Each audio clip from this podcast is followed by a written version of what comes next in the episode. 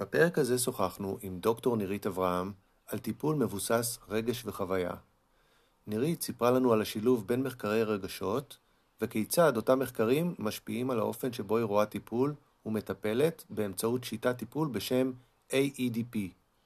שוחחנו על מהם רגשות ומה תפקידם, איך נראה מפגש טיפולי שמבוסס על התמקדות ברגשות, וגם על האופן שבו טיפול מבוסס רגשות רואה את האדם ויכולותיו. נירית מספרת גם על השינוי שעברה ממטפלת שמבססת את הטיפול שלה על פרשנות למטפלת מבוססת רגש וחוויה.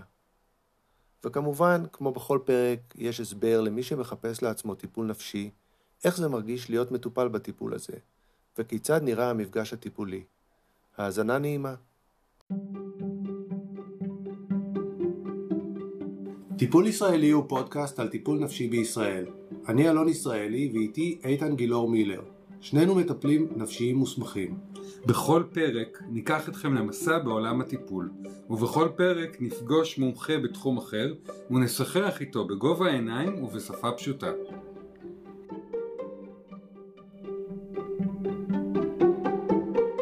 נמצאת איתנו נירית אברהם, דוקטור לפסיכולוגיה קלינית, מטפלת בשיטות ממוקדות חוויה, רגש והתקשרות. במהלך השנים הרצתה במרכז הבינתחומי הרצליה, באוניברסיטת חיפה, במספר בתי ספר לפסיכותרפיה, ביניהם הגל החדש, בבינתחומי ועוד. מרצה ומדריכה וגם מטפלת בקליניקה בהוד השרון, חברת איגוד AEDP העולמי וחברת הצוות המוביל את לימוד והכשרת AEDP בארץ. שלום. היי. מה העניינים נירית? תודה, תודה שאני כאן. ממש כיף אה, להיות איתך אה, ככה וגילוי נאות, אה, אני הייתי סטודנט של נירית, איך קראו לקורס? קורס? קורס על רגשות. קורס על רגשות. הרגש כמצפן בעבודה הטיפולית. הרגש כמצפן בעבודה הטיפולית.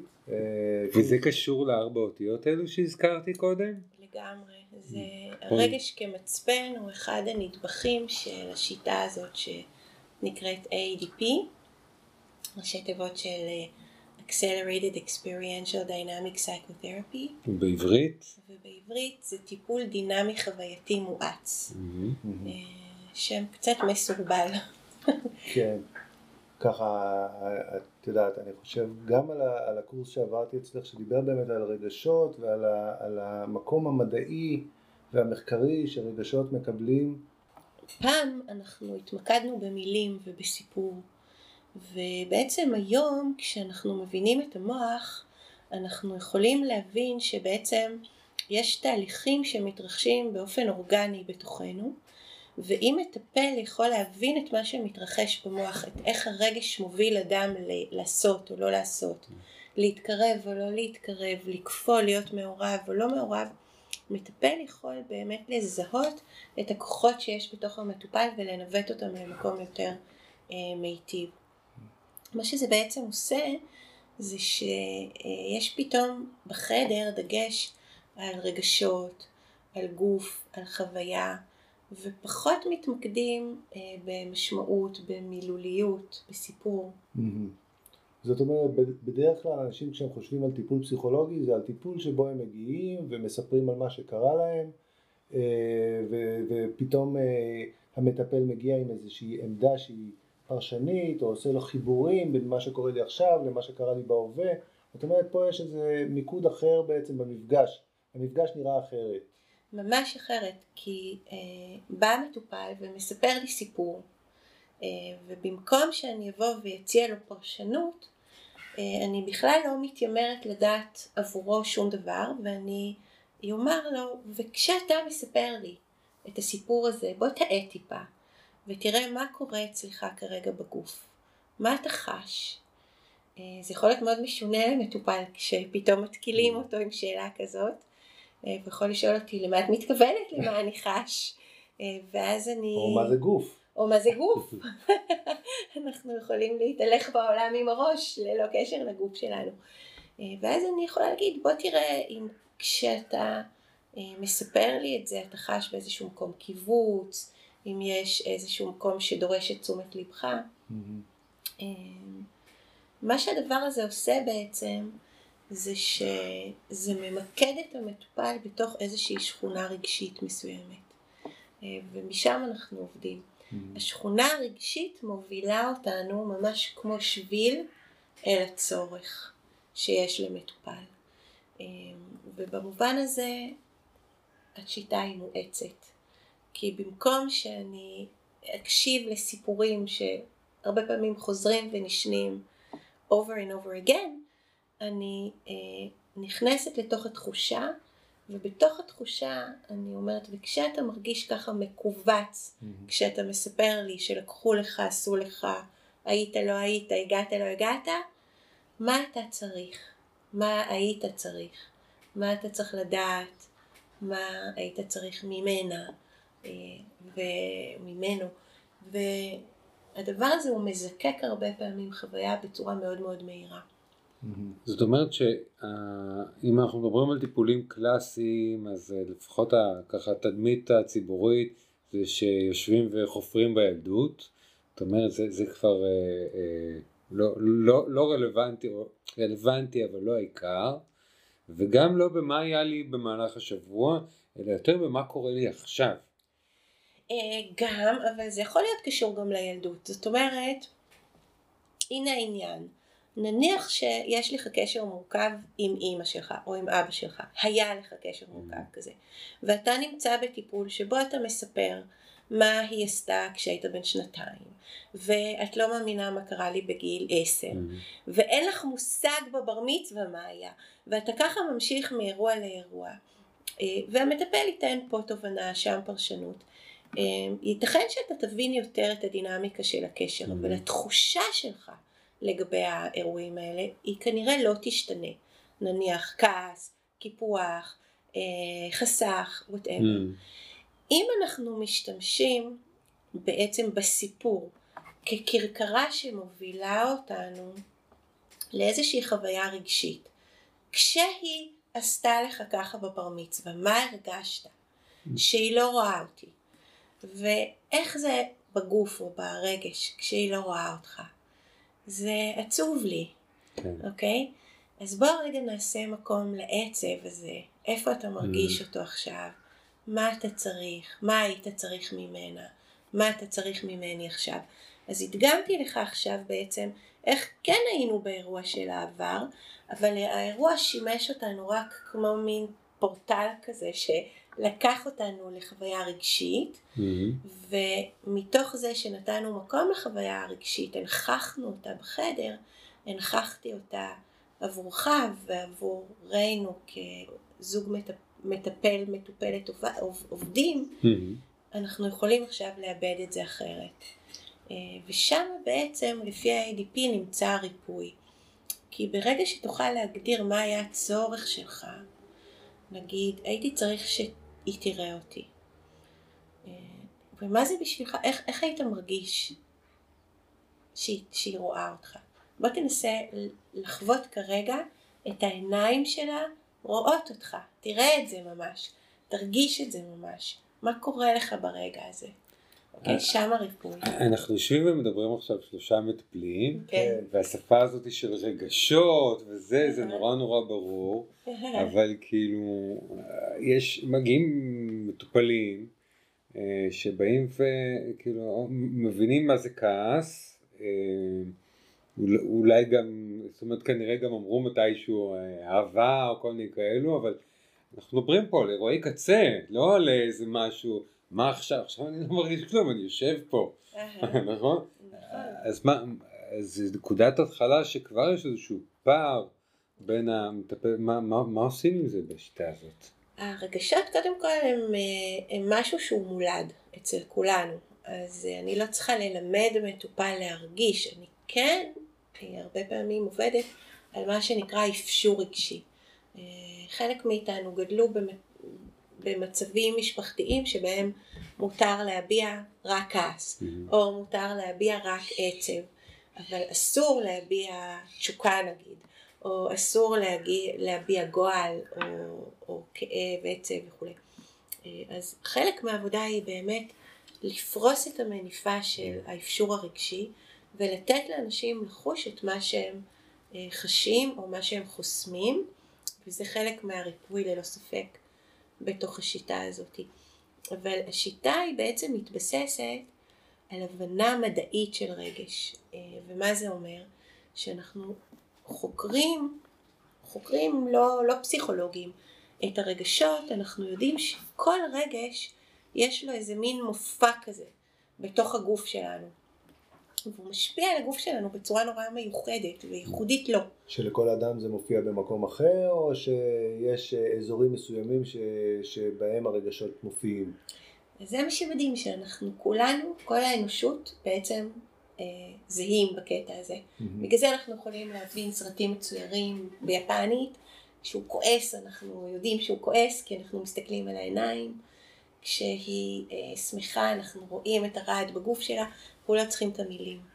הרגש והגוף בעצם, אה, אנחנו יודעים היום שהם הרבה יותר חזקים ממילים. הם, הם בעצם השפה הראשונה שלנו. אז אם אנחנו מדברים על שפה, אנחנו בפודקאסט אה, מדברים עם מטפלים מכל מיני אסכולות, ובסוף, בהרבה פרקים, אנחנו מגיעים לעניין הזה של שפה, מטפל שעובד עם גברים אומר אני מלמד אותם שפה של רגשות.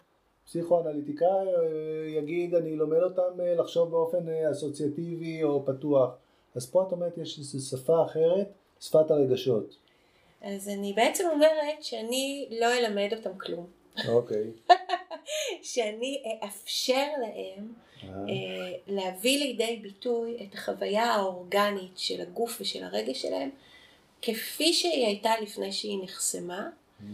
או כתוצאה מההרכב המשפחתי או המצב שבתוכו הם גדלו, או כתוצאה מטראומה מסוימת. זאת אומרת, הרבה פעמים כשאנחנו חווים איזשהו אירוע שהוא קשה לנו מדי, מישהו עוזב אותנו וזה קשה לחוש את הכאב, mm.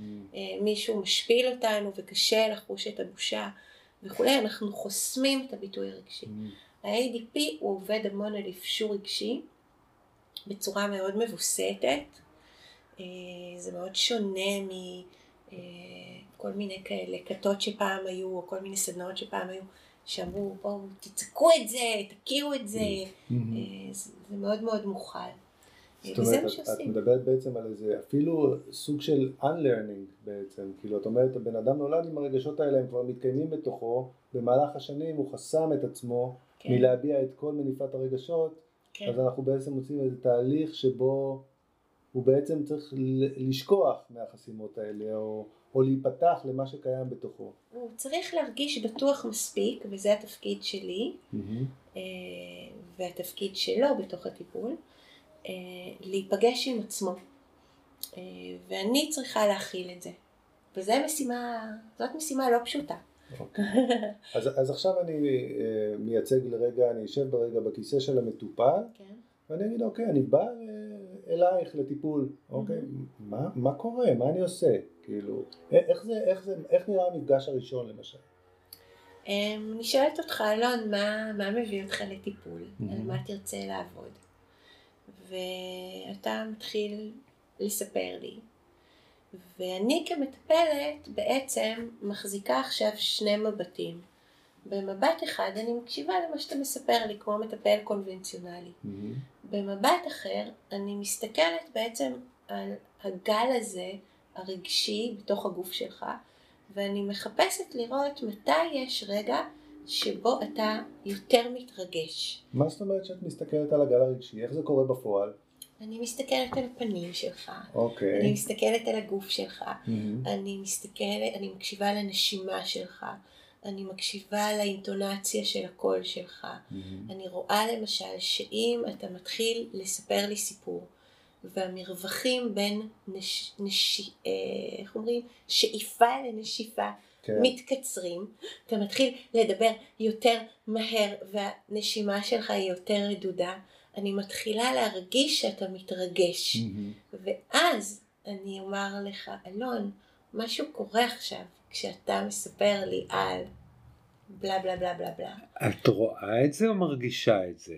אה, גם וגם, אני כבר יודעת לקרוא את המופע שיש לכל רגש בגוף, בגוף נפש בוא נגיד mm-hmm. ככה, שאני קוראת את זה כמו שתיארתי על הבעות הפנים, mm-hmm. אני קוראת את זה דרך המנעד הקולי, דרך אה, מרווחי הנשימה וגם דרך המצב האנרגטי של הגוף. לא במובן הרוחני, במובן שאנחנו מכירים בפשטות, שכשמישהו הוא מתרגש והוא נוכח, יש איזושהי נוכחות של החזקה בתוך הגוף, או קופצנות, או איזושהי אה, תנועה כזאת שאנחנו חשים אותה.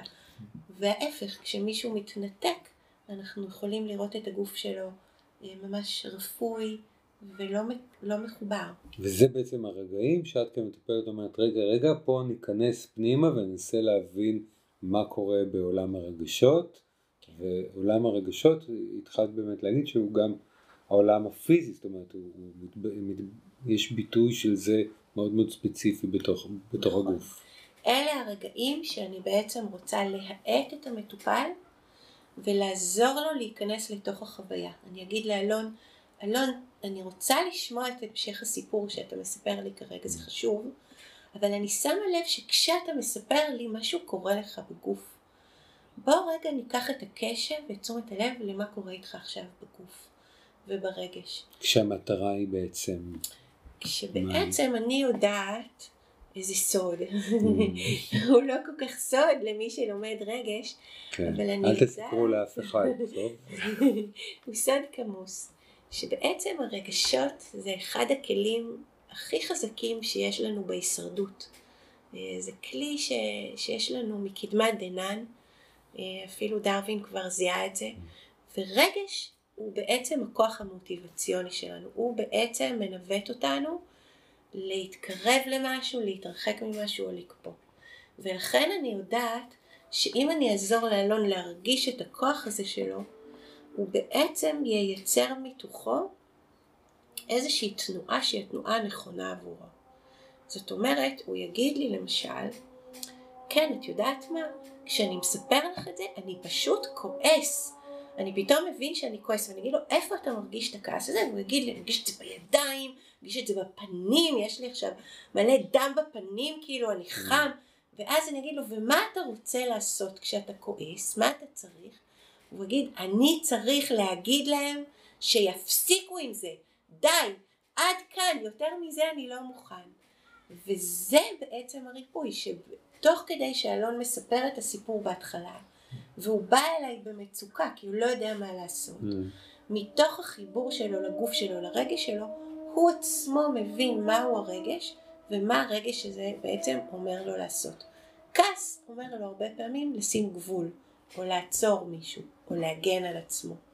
ואז אני בעצם מאפשרת לו לילד את התשובה שיש בתוכו לבעיה שאיתה הוא הגיע mm. אליי. במובן הזה אנחנו צוות שעובד יחד. Mm. זאת אומרת שיש לי מידה של זיהוי רגשות, כן. דרך, גם דרך ה-mind וגם דרך הגוף. וחוויה. ו- ו- ודרך זה בעצם לבוא ולהבין יותר טוב מה הצורך שלי, מתוך הנחה שאם אני מבין מה הצורך שלי אז אני יכול גם לתת לו מענה. בדיוק, ואז, וזאת הנקודה הבאה, שברגע שאני יכולה להגיד, וזה דרך אגב לא מתייחס רק להווה, זה יכול להתייחס גם לעבר, הייתי צריכה שההורים שלי לא ייפרדו. Mm-hmm. זה מה שהייתי צריכה, אוקיי? אה, הייתי צריכה להגיד להם את זה, או הייתי צריכה אה, ש... שמישהו ידבר איתי על זה, אוקיי? אז אני יכולה לתת את המענה הזה עכשיו לעצמי, גם אם ההורים אינם כבר, mm. או שזה כבר באמת כן. מלפני 50 שנה. כן, זה מאוד מזכיר לי סשנים בפסיכודרמה, שיש חיבור בין גוף לנפש, ו... אבל מה, מה שזה העלה לי באמת, ו... דיברת על העבר, שהרבה פעמים תוך כדי uh, החיבור הזה והרגשות האלה נוצרת איזה סוג של אקטיבציה גם של זיכרונות שלא היו שם קיימים קודם uh, וזה גם קורה פה ב-ADP? כן, אני חושבת שזה באמת היתרון של רגש, כי רגש, מצב רגשי מסוים, אה, זה כאילו שמישהו מעלה את השלטר על כל הזיכרונות שחווינו, או על הזיכרונות הדומיננטיים, mm-hmm. באותו סוג של רגש. Mm-hmm. למשל, אם אני אשאל אתכם עכשיו, אתם זוכרים מי הייתה האהבה הראשונה שלכם? אז אתם תיזכרו. כן. ואז, נעים נדלקות, ואז, לשכוח? איך אפשר לשכוח, ואז סביר להניח שגם תוכלו להיזכר די בקלות באהבה שנייה שלכם, או באהבה חזקה אחרת שלכם, למה? כי אני מאירה, אתם מאירים בתוככם את הזיכרון של האהבה, כן, את הר... הרגש של האהבה, כאילו פותח את מגירת כל זיכרונות האהבה לדורותיה בתוככם. כן. ואז כל הסיפורים האלה מהעבר בעצם, אז החיבור ייעשה באופן טבעי, לא דרך לגמרי. עמדה פרשנית. בדיוק, ואז אני ישר יכולה להגיע די מהר לזיכרון שהוא מאוד מאוד דרמטי. עכשיו, למה זה כזה משנה גם?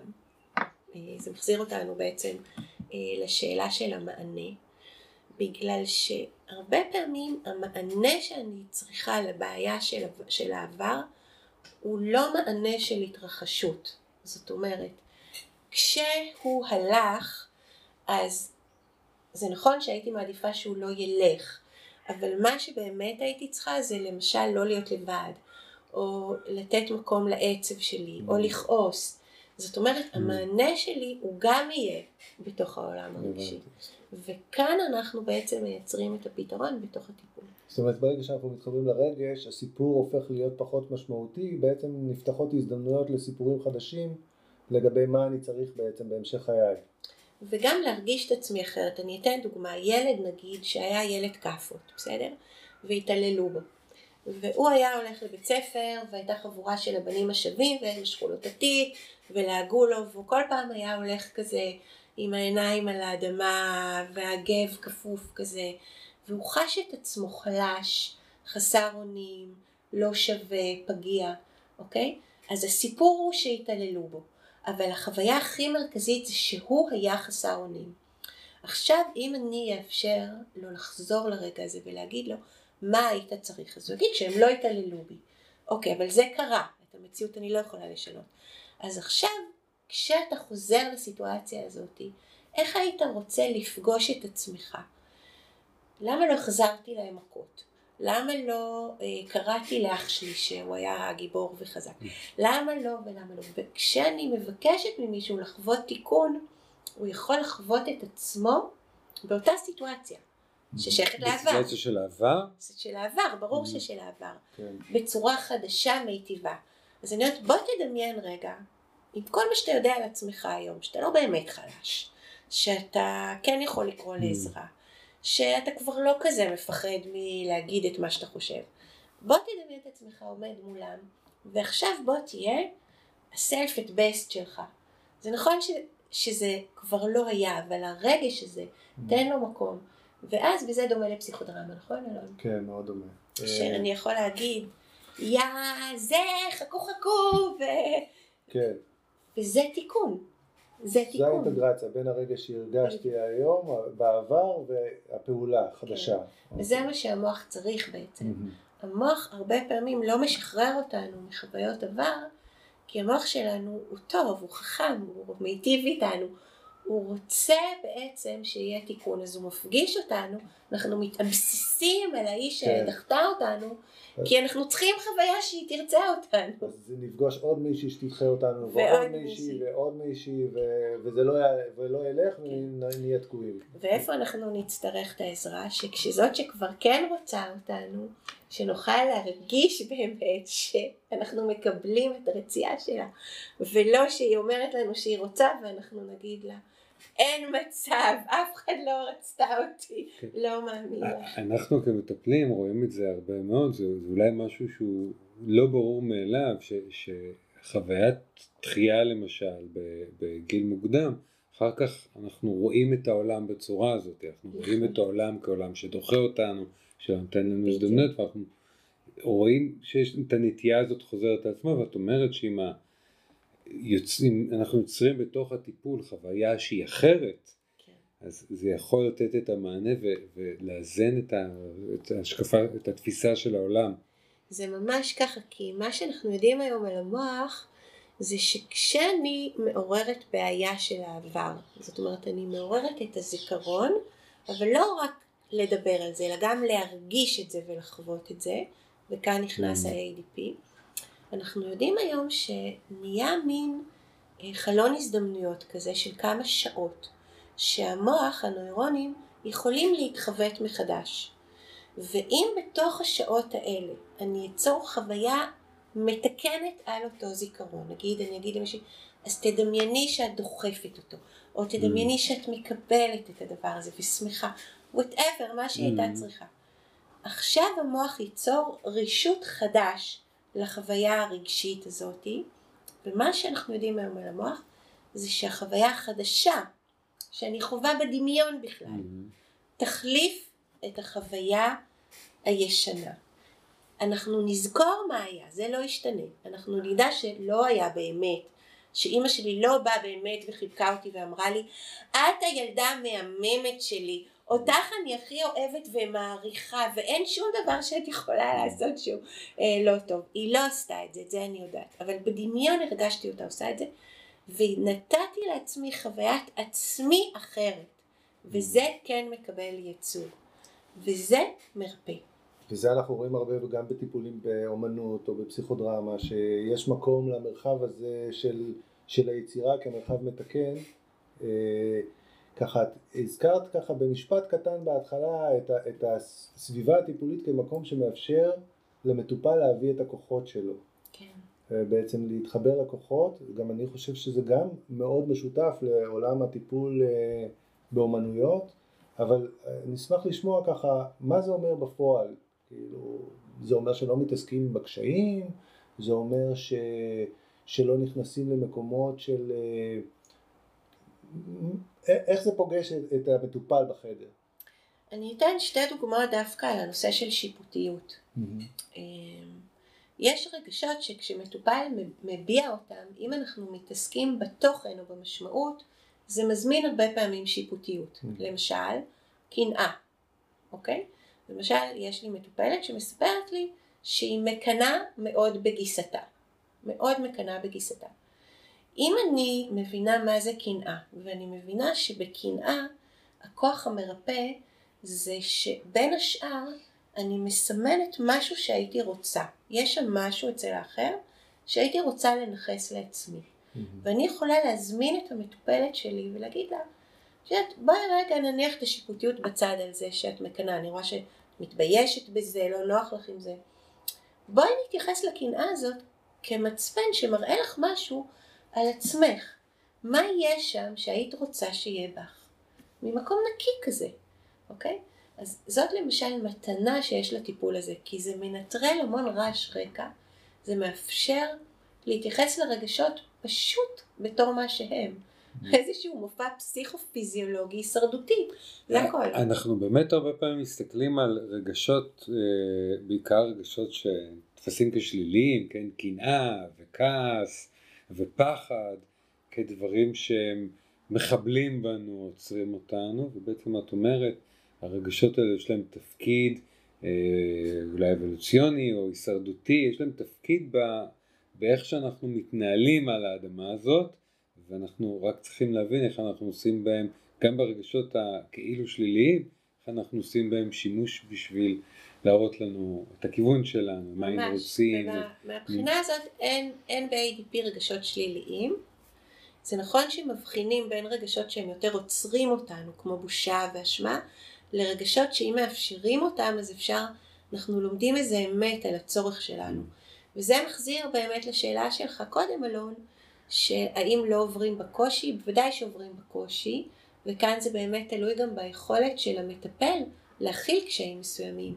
אה, אני חייבת להגיד שאני בימים האלה פוגשת את הגבול הזה בתוך עצמי ולא פשוט לי, וזה אחד הדברים שהוא כבר המסע של המטפל, אבל נניח אם מטופל הוא איבד מישהו שיקר לו והוא חווה אובדן קשה מאוד, אנחנו לא מחפשים דווקא את היכולת שלו להתמודד ולהתגבר ולהיות חזק, אני דווקא רוצה לתת לעצב, לאיבוד התקווה, לחוסר אונים מקום, mm-hmm. להיות שם, ומתוך הנתינה הזאת של המקום הזה, הרבה פעמים מטופל מבין מה הוא צריך. מתרחש שם בעצם אה, התהליך הריפואי. אה, אני אדגיש אולי שזה מתרחש שוב בחוויה, בחוויה של הרגש ושל הגוף. אז נדבר רגע על העניין הזה של החוויה, נכון? כי זה אחת מהאותיות, כן, היא חוויה. נכון. ב-ADP. נכון. אז החוויה היא באמת, אם אני אה, ככה אומרת לך, אלון, כשאתה ככה מספר לי את זה, אני רואה שאתה פתאום שוקע. ככה יש איזה משהו ששקע. בוא קח את התשומת לב שלך רגע לגוף שלך כרגע. מה אתה חווה? מה אתה חש? ובהתחלה, כמו שאמרת, מטופל לא ידע להגיד מה הוא חש. הוא יגיד, למה את מתכוונת אולי? או כלום, אני לא חש Mm. כלום. כמה הם אומרים את זה? לגמרי, כלום. וזה זה באמת אחד האתגרים של, של לעבוד עם מטופלים שהם עדיין לא רגילים לגוף. אה, באמת להגיד, אז בוא תראה אם יש איזשהו עבר בגוף שעכשיו מרגיש נגיד אה, מכווץ או כבד, האם יש מקום בגוף שמרגיש נינוח, אה, האם יש מקום שמרגיש חם, האם יש מקום שבו יש זרמים. אה, למה אני שואלת את כל השאלות האלה? כי לי יושבת בראש כמטפלת ממוקדת חוויה רגש והיקשרות, יושבת לי בעצם המפה של איך מורגש ונראה כל רגש בגוף. אז אם תגיד לי עכשיו שהגפיים שלך מרגישות כבדות, שאתה מרגיש איזשהו קור, או איזשהו משהו שלא מרגיש כלום בחלק המרכזי של הגוף, אני אדע שאתה נמצא בעולם של עצב, דיכאון, אם אתה תגיד לי שאתה מרגיש זרמים בידיים וחום בפנים אה, ואיזושהי אה, אנרגיה מתפרצת, אני אדע שאנחנו נמצאים כנראה בכעס. זה לא אינדיבידואלי? זאת אומרת, זה אחד. מרגיש את הפחד ב- בחזה ואחד מרגיש אותו בבטן, וזה לא... יש שינויים תרבותיים באיך שאנחנו מאפשרים לעצמנו להרגיש רגש או להביע את הרגש, אבל המופע הפסיכופיזיולוגי הוא, אה, הוא אוניברסלי, את זה אנחנו יודעים אה, מחוקרים כמו פול אקמן ויאק פנסקי, זה כבר Mm. לקחת את זה לכיוונים אה, יותר מחקריים. זאת אומרת, הרבה פעמים, אפילו אם בן אדם לא ידע לבטא את הרגש שלו, את מגוף המחקר שיש בידך, תגידי, קורה פה משהו, הבן אדם מרגיש תחושות בבטן, קורה פה משהו שיכול להיות קשור לאזורים מסוימים של רגשות. לרגשות מסוימים. לרגשות מסוימים. בואו אני אתן לכם את זה בחיות, שזה יותר פשוט. במקרה שלנו גורה היום.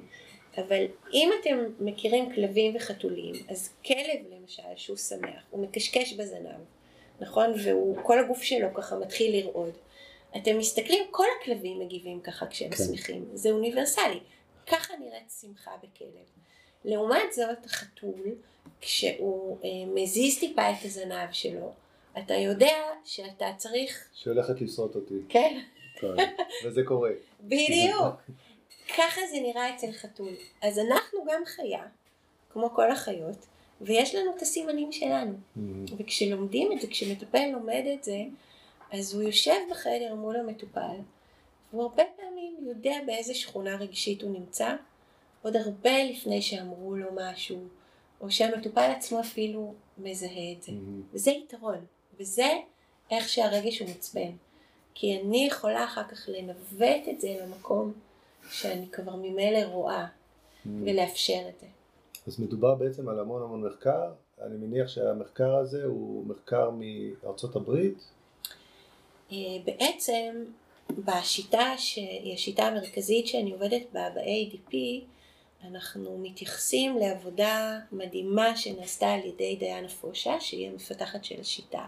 אה, ודיאנה פושה היא אה, טוענת שבעצם היא שילבה בין מה שנקרא, אה, אני אשתמש פה במילים קצת גדולות אבל אני אסביר אותם, היא מדברת על פנומנולוגיה, שזה בעצם תורת התופעות. תורת התופעות, ובמילים פשוטות זה מה שראיתי מולי, מה ששמתי לב אליו אצל המטופלים שלי, אוקיי. והמחקר ש, של תחום שנקרא Affective Neuroscience, שזה בעצם מחקר שמאוד התפתח בעשורים האחרונים על מה קורה במוח, אה, על איך המוח בנוי כן. ואיך זה משפיע על איך שאנחנו חווים, מרגישים ומתנהגים. אני חייב להגיד שאני הלכתי להיות מטפל בפסיכודרמה אחרי שהייתי בכנס של מרקס הולמס שהיה שיורם יובל ארגן פה בישראל והוא דיבר על החשיבות של כל הרגשות ושל הגוף וזה ואמרתי אני רוצה ללמוד טיפול שמשלב את כל הדברים האלה לגמרי. אני בעבר שלי אה, התמחיתי ב... אה, בתוך הזרם המרכזי של הפסיכותרפיה של Relational Psychoanalysis, זה היה בנוי על פרשנות, mm-hmm. זה היה נורא כיף לפרש, נורא יצירתי, נורא קשור לעולם שלי, ואז ראיתי עבודה של דיאנה פושה, יותר נכון של תלמידה שלה שקראו לה קנדיס אוקספורד ראסל, עם אישה מאוד מבוגרת שעברה המון המון טראומות, שכשהתחלנו לראות את הסרט וידאו של העבודה, אני זוכרת שאמרתי לעצמי, טוב, נו, מה, מה כבר יקרה איתה? איזה פרשנות ייתנו פה. בדיוק, איזה פרשנות ואיך זה יעזור לה גם. ואחרי שראיתי את החוויה הרגשית והטרנספורמטיבית שלה, אה, ממש ליטרלי ירדתי מקצה האולם שישבתי כזה סקפטית בסוף, ירדתי לפודיום בענווה mm. ואמרתי, טוב, איפה נרשמים? אני רואה שיש לי מה ללמוד. אז את מספרת בעצם על השינוי שלך גם כמטפלת. לגמרי.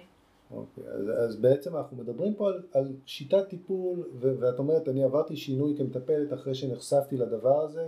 מי שהיה מגיע אליי עד אז היה מקבל טיפול אחד. ממש. ומאותו רגע והלאה, משהו אחר השתנה, ומה שהשתנה זה באמת החיבור הזה לחוויה. בעצם. לחוויה, לרגש ולקשר, mm-hmm. ואני אגיד רק עוד באמת משהו מאוד מעניין, שאחד התסכולים הכי גדולים שהיו לי כמטפלת אה, יותר אה, פסיכודינמית קלאסית, היו סביב באמת חוויות שהן יותר ראשוניות, שלא הייתה לי גישה אליהן, כי הן לא היו מדוברות. אה, ובעצם החוויה הזאת היא חוויה שמאפשרת לנו להיות בקשר עם הגוף. אני אגיד שזאת לא השיטה היחידה שעושה את זה, ויש שיטות שהן אולי אפילו עוד יותר מצויות בזה, למשל כמו SE, mm-hmm. Somatic Experiencing, כן. שהן גם באמת עסוקות מאוד בגוף עצמו.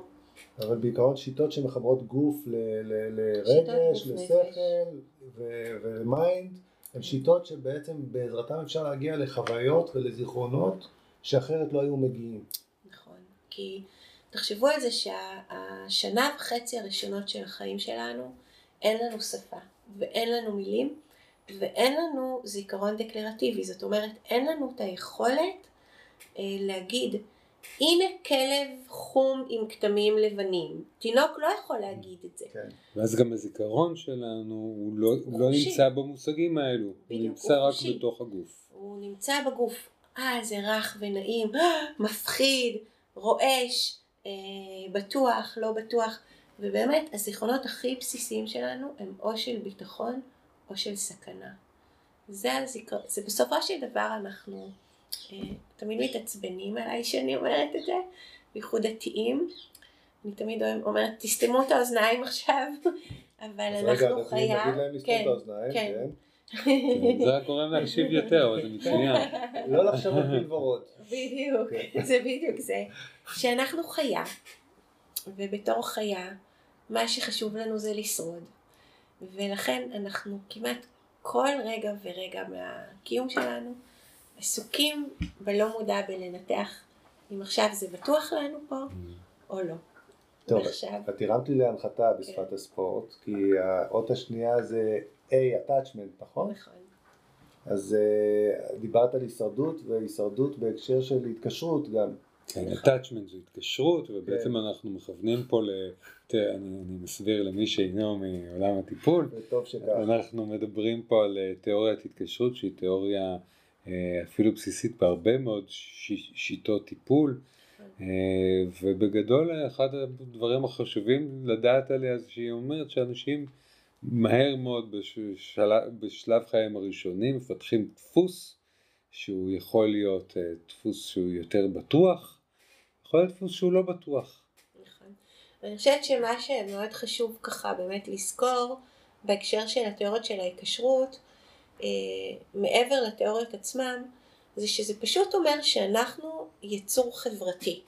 אנחנו לא חיה שכמו נגיד דוב קוטב שמסתובב לבד, מקסימום הדובה מסתובבת עם גור אחד או שניים, וככה היא חיה את החיים שלה.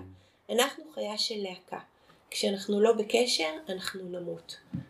ממש נמות רגשית, נפשית ופיזית, כי אנחנו צריכים את האחר. ולכן אנחנו צריכים את האחר ולא סתם צריכים אותו, צריכים אותו כמחובר אלינו ודואג לנו ושאנחנו דואגים לו או לה, אה, ולכן הביטחון הוא מאוד מאוד חשוב.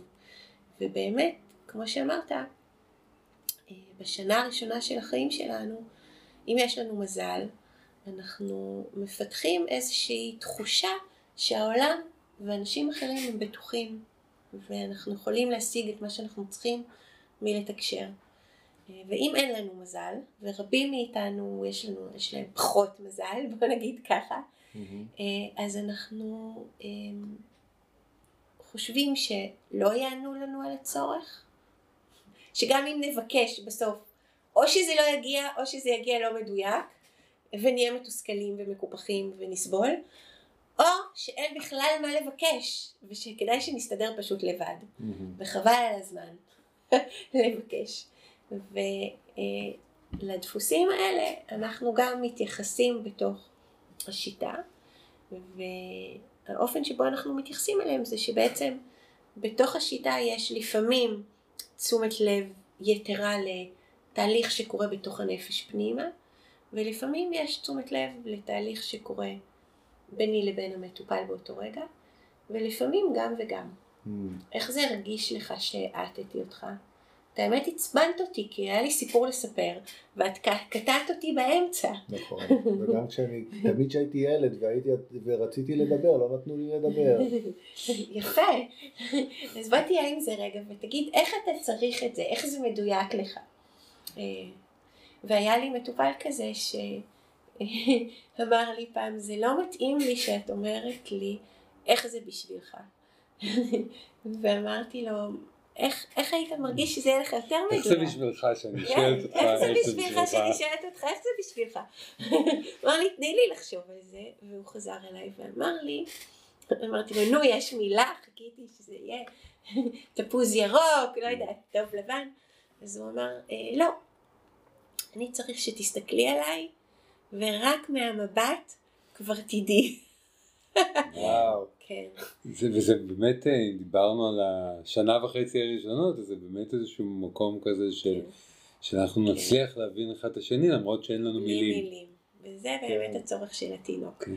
אבל אנחנו מדברים באמת על התקופה הראשונית הזאת כתקופה מאוד מכרעת, אבל אף אחד לא מגיע אליך לטיפול כשהוא אה, בן שנה וחצי, אלא איזה עשר, עשרים, חמישים שנה אחרי, ו... והשנה וחצי האלו כבר קרו. אז כן. יש אפשרות לשנות את, ה, את הדפוסים האלו? זהו, זה, זה באמת מה שאנשים אומרים, אני לא מבינה למה צריך לחפור בעבר, הוא כבר היה, הוא נגמר, די, אין לי מה לעשות שם יותר. מה שככה גם מעורר תקווה וגם אה, מבאס, זה שבעצם בתוך כל אחד מאיתנו חי הילד הרגיש, ש... ש... בייחוד שנפגע.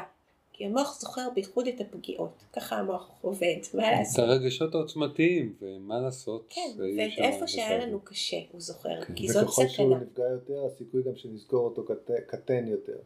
אה, ככל שהמוח נפגע יותר, אני אומר ככל שהילד הזה נפגע יותר, כן. אז הרבה פעמים החוויות האלה לא יהיו זכירות אפילו.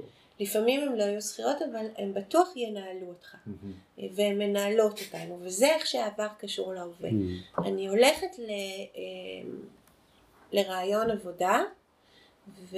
או אני באה לפה לפודקאסט, מה אני חושבת בלב שלי, שאתם תאהבו אותי או לא תאהבו אותי, שאני אעניין אתכם או לא אעניין אתכם, שאני אצליח להגיד את מה שאני רוצה או לא. הדבר הזה, מה שאני חושבת עכשיו, הוא מי שמנהלת אותי זה הקטנה שבתוכי. אם... אבל זה בר שינוי? בוודאי. אחרת מה יש לנו לעשות? כן. אחרת אנחנו בייביסיטר. אני שואל בשביל מי שחושב שלא. כן. כן. בדיוק. אז זה בר שינוי, כי פה באמת אנחנו חוזרים לזה שמה שמשנה זה לא האירוע עצמו. אם הייתם מטפלים בי עכשיו והייתם אומרים לי, אז איך את מרגישה עכשיו כשאת מספרת את כל מה שאת מספרת? את מרגישה שרואים אותך, את מרגישה ש, אה, שאת מעניינת, mm. וזאת ההזדמנות בעצם לתקן. אם מטופל יגיד, אני לא מרגיש את זה, אז אני יכולה בתוך הקשר בין אישי להגיד, בואי תראי מה אני צריכה לעשות כדי שתרגישי את זה עכשיו, חשוב לי לתת לך את זה. מה את כמטפלת כן, צריכה לעשות? כן. Mhm. או אה, בוא נלך לעבר ונשנה בעבר. הדרך לשנות בעבר היא דרך אה, אקטיבציה רגשית וחווייתית בדמיון. זאת הדרך. אקטיבציה זה פעם שנייה שאנחנו מזכירים את המושג הזה? מישהו שאתם מזכירים? אתם רוצים קצת להסביר? אקטיבציה זה בעצם אה, להאיר משהו, אה, להכניס משהו לפעולה. אה, אם אה, אני צריכה, למשל, אה, הייתי לקבל חום ואהבה, וההורים שלי היו קרים ולא נתנו לי. אה, אני עכשיו מבקשת, אני כמטפלת מבקשת מהיל, מהילדה שבתוך המטופלת שלי לעמוד מול ההורים שלה בדמיון כן. כילדה, כן? ולהרגיש את הצורך שלה. והיא תגיד, אני עומדת שם במטבח אחרי שניצחתי בתחרות ואני צריכה שהם יחבקו אותי והם לא מחבקים אותי. ומה את מרגישה? אני, אני כמהה לזה. ואני אומרת לה, אז בואי תרגישי אותם מחבקים אותך בדמיון. תראי ותחושי ותרגישי. איך הם מחבקים אותך?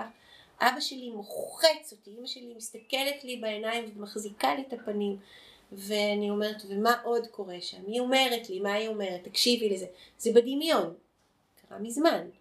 אבל עכשיו, כשהיא חווה את זה, היא חשה את עצמה מקבלת מההורים את מה שהיא הייתה צריכה. זה תיקון. כן. זה כמו קסם כזה. כמו כן. קסם.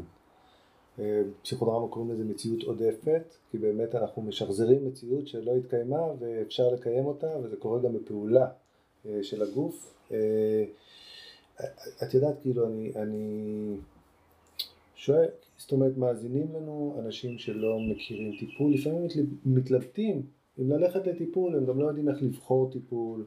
אה, עשינו פרקים על טיפול קוגניטיבי התנהגותי, עם פסיכולוגים קליניים, כל מיני סוגי טיפולים. אה, ובעצם אותו מטופל אה, שרוצה עכשיו ללכת לטיפול, איך הוא ידע שהטיפול הזה מתאים לו, אם זה מה שהוא צריך, איך בוחרים בעינייך טיפול כזה? אז טוב, זאת, אני מייצגת פה רק את עצמי, אבל מהמם. אני מאוד בעד מומחיות בתוך טיפול. אוקיי. ואני לא חושבת שיש תבנית אחת שמתאימה לכולם. וגם הטיפול שאני מציעה הוא לא הטיפול שיתאים לכל סוגי הבעיות. ולכן אני כן ממליצה למטופל, לאדם שרוצה לטפל בבעיה, קודם כל להגדיר לעצמו מהו העניין המרכזי שגורם לי לפנות לטיפול. שאני לא מסתדר עם אנשים, שיש לי בעיה של שתייה, שהייתה לי איזושהי טראומה, שאני חסר ביטחון, כל אחד עם העניינים שלו. אה, יש טיפולים שמתאימים להפרעות אכילה, יש טיפולים שממוקדים בטראומה מינית, יש אה, טיפולים ש... כל, אה, כל דבר יש לו את הטיפול שלו. הטיפול שלי, הטיפול הזה, הטיפול שהוא חווייתי, הוא בעצם מתאים לאנש, להמון סוגים של, של אה, בעיות, אבל בייחוד לבעיות שקשורות בקשרים, בטראומה של היקשרות, ביחסים שהיו קשים בילדות, שמשפיעים על היכולת שלי להיות בקשר היום, לסמוך על עצמי וכולי. זה מתאים לכל מי שמתמודד עם אה, אבל ואובדן, עם Mhm. פרידה, זה מתאים לאנשים שמתמודדים עם חרדה. אבל למשל, לא הייתי ממליצה על זה לאנשים שיש להם OCD, כי, לדע... כי לפי מה שאנחנו יודעים היום על המוח, יש טיפולים קוגניטיביים שהם היום הטיפולים הכי מוצלחים לאנשים שיש להם OCD. אוקיי. אה, אז אז אבל, כשאני בא לבחור, נניח ששמעתי עכשיו את מה שהקלטת ואני רוצה את השיטה הזאת, כן, כמה אותיות באנגלית, אז זה- הרי לא מספיק שאני אלך ל, ל, למטפל, פסיכולוג או פסיכודרמטיסט, אני צריך לשאול גם עוד משהו, אני מבין, אז איך אני בוחר? אה, אני אגיד לך מה אני חושבת שמטופל שלוקח את עצמו ברצינות אה, צריך להגיד. צריך להגיד למטפל שלו, זו, אלה הבעיות שהייתי Mm. רוצה להתמודד איתן בטיפול. האם זה משהו שאת עושה? ואם כן, תתארי לי טיפה איך עובד הטיפול שלך. אה, ולהקשיב. ובכלל, כשאני מפנה אני תמיד נותנת שניים שלושה שמות ואני אומרת לאנשים אל תדגמו רק את התשובות, אלא גם תקשיבו לכימיה. אם אנחנו עוסקים בטיפול שהוא גוף נפש, אז אנחנו צריכים להרגיש את הגוף של כן. המטפל, את האנרגיה של כן. המטפל, ולראות אם זה אנרגיה שמדברת אלינו או לא. יש אנשים שהאנרגיה שלי תתאים להם, ויש אנשים שזה יהיה להם הרבה יותר מדי אינטנסיבי, כן. והם יצטרכו מישהו הרבה יותר פסיבי. מהמם. תקשיבו לבטן. היא... כן, זה קצת פרדוקסלי, לא? שלפעמים הבטן היא זאת שהביאה אותם לאן שהם נמצאים בו, כן, חוסר היכולת להקשיב לבטן מביא אותם לטיפול. זה ולהקשיב, נכון. כן. נכון. אבל אה, כן, זה באמת אה, ככה, פעם ראשונה שאני שומע את הדבר הזה, בואו תקשיבו לבטן כשאתם נכנסים, אה, וזה זה, זה מעניין. למרות שאנחנו מדברים הרבה עליהם, תראו איך אתם מרגישים מול, המטפל. כן. אז אם יש, אם, יש את ה, אם יש פוטנציאל ליצור קשר, ו, ובאמת זה הרבה פעמים הדבר. הפוטנציאל הוא קשר, אבל ב- ב- בבסיס הפוטנ... הפוטנציאל לטיפול הוא בביטחון. כי אה, אתה צריך להרגיש שאתה נמצא אצל מישהו שאתה מרגיש איתו בטוח. אה, וזה דבר ש... שהמילים לא עושות.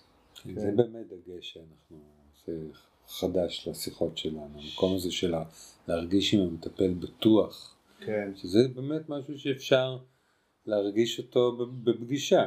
נכון. אולי אפילו להרגיש אוסיף- יותר בטוח מאיך שנכנסת. זאת אומרת, גם לזה אולי יש תהליך, שאני, הרבה פעמים במפגש הראשון יש חרדה, רק מלהגיע לטיפול, ואז במפגש השני פתאום משהו קורה, ובשלישי, אה, אני הרבה פעמים אומר לאנשים, קחו לכם ארבעה מפגשים, לגמרי, תראו מה קורה בארבעה המפגשים האלה, ואז תקבלו החלטה. לגמרי. אה, אני חושבת שזה גם הזדמנות לראות אם אפשר לבנות את הקשר הטיפולי. אה, וזה אגב, צר... מנקודת השקפתי זה גם מגיע מהכיוון של המטפל. אה, אני בפגישה הראשונה עם מטופל, למרות שהמטרה שלי זה להבין מה קורה, אני, אני כבר מתחילה לעשות ADP, זאת אומרת כבר בתוך פגישה ראשונה אני אגיד למטופל, תעט רגע, כשאמרת את זה היה נראה לי שהעיניים שלך נוצצות. אה, אתה יכול רגע לחזור למשפט הזה, אפילו להגיד אותו שוב, לראות מה קורה לך כשאתה אומר אותו. ויש מטופלים שזה יהיה להם כזה, מה? מה היא רוצה ממני? ויש יש לו מטופלים, סיפור שלם. כן, בדיוק, חכי, לא הגעתי, וגם את זה קרה לי, וזה קרה לי. ויש מטופלים שברגע הזה פתאום יש איזה ניצוץ, שהם אומרים, וואי, היא רואה אותי, היא שמה לב שאני מספר משהו, אבל ומשהו עובר עליי. משהו עובר עליי, אני Mhm. מרגיש משהו, ואז יש את ה-giving in הזה, ושם נוצר בעצם החיבור. Mm, מעניין.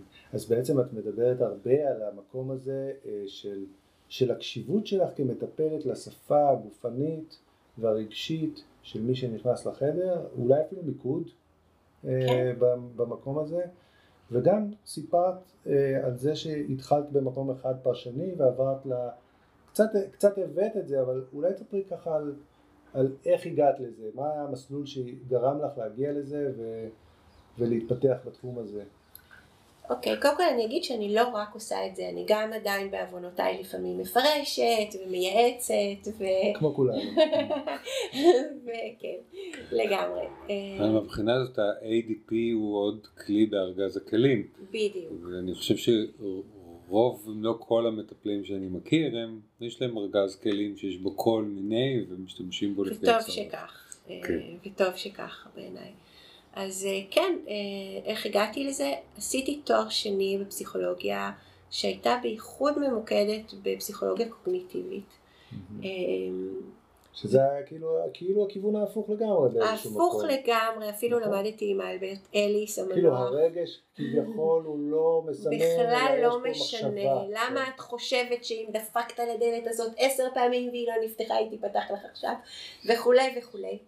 ואני זוכרת אה, שסיימתי את ההכשרה ואת הפרקטיקום ואמרתי וואי מה זה אני לא מרגישה שאני יושבת חזק על הכיסא זה לא הרגיש לי אני. Mm. אה, והיה לי, אה, הייתה לי את האפשרות אה, בעצם להיכנס למסלול של דוקטורט בשיקגו ושם בעצם התחלתי להיחשף לכל מיני סוגים, זאת אומרת גם לפסיכודינמי קלאסי אבל גם בגלל ששיקגו היא סוג של האב כזה של כל מיני אבות ה... אז uh, של client centered, uh, תלמידה של קארל רוג'רס לימדה אותי, ושל תלמיד של מינושין וכולי וכולי, משפחתי, ובעצם... שזה מתקרב לאט לאט לכיוון... מתחיל לכיוון, להתקרב, כן. וזה כן נתן מניפה, שיכולתי בעצם, לא גדלתי רק כמו הרבה אנשים שגדלים נגיד רק במלאני קליין ביון, כן. אז גדלתי כן עם איזושהי מניפה שאני יכולה להבין שיש כל מיני שפות ושאפשר לנוע בתוכן. Mm, אמ, וחשבתי שאני יושבת אה, כן חזק על הכיסא בסוף הדוקטורט. אה, כמו שאמרתי, עד שראיתי את העבודה של קנדיס אוספרד ראסל, וכשראיתי את העבודה הזאת, אמ, אני חושבת שמה שקרה לי שמה זה שעברתי מעניין אינטלקטואלי שהיה לי בתוך המון המון תיאוריות, שהייתי שבויה באיך ש... איך שהבינו את התופעה ואיך שהמשיגו את הפסיכופתולוגיה וכל מיני דברים כאלה, לעולם שאני חווה את האנושיות הזאת שבמגע האנושי, את החוויה שהיא מאוד מרכזית ל-ADP של Undoing Aloneness, של להגיד למישהו, בראש להגיד לעצמי, וואלה, מה זה משנה מה ההבחנה של האיש הזה? כן. מה זה משנה אם הוא סכיזואיד, פרנואידי, כן או לא? הוא כרגע הבן אדם הכי בודד בעולם. הוא במצוקה וכולי.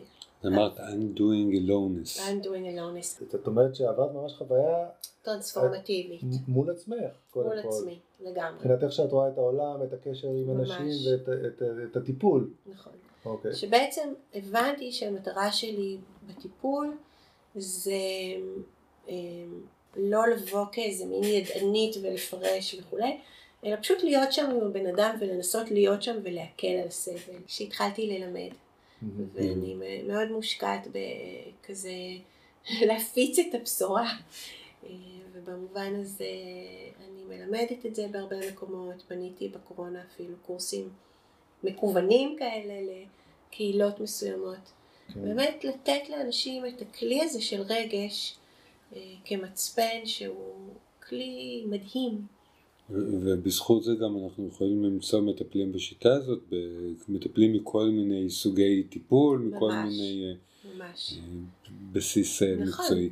כי זה לא משנה אם אתה יועץ חינוכי, מטפל באומנות, מטפל קוגניטיבי, ביאביוריסטי, אה, בייחוד היום עם כל ענייני הגל השלישי, אתה, אתה מתייחס לרגש, Mm. כן. וככל שאתה מבין את זה, אתה יכול לעבוד עם זה, וזה פשוט עוד כלי.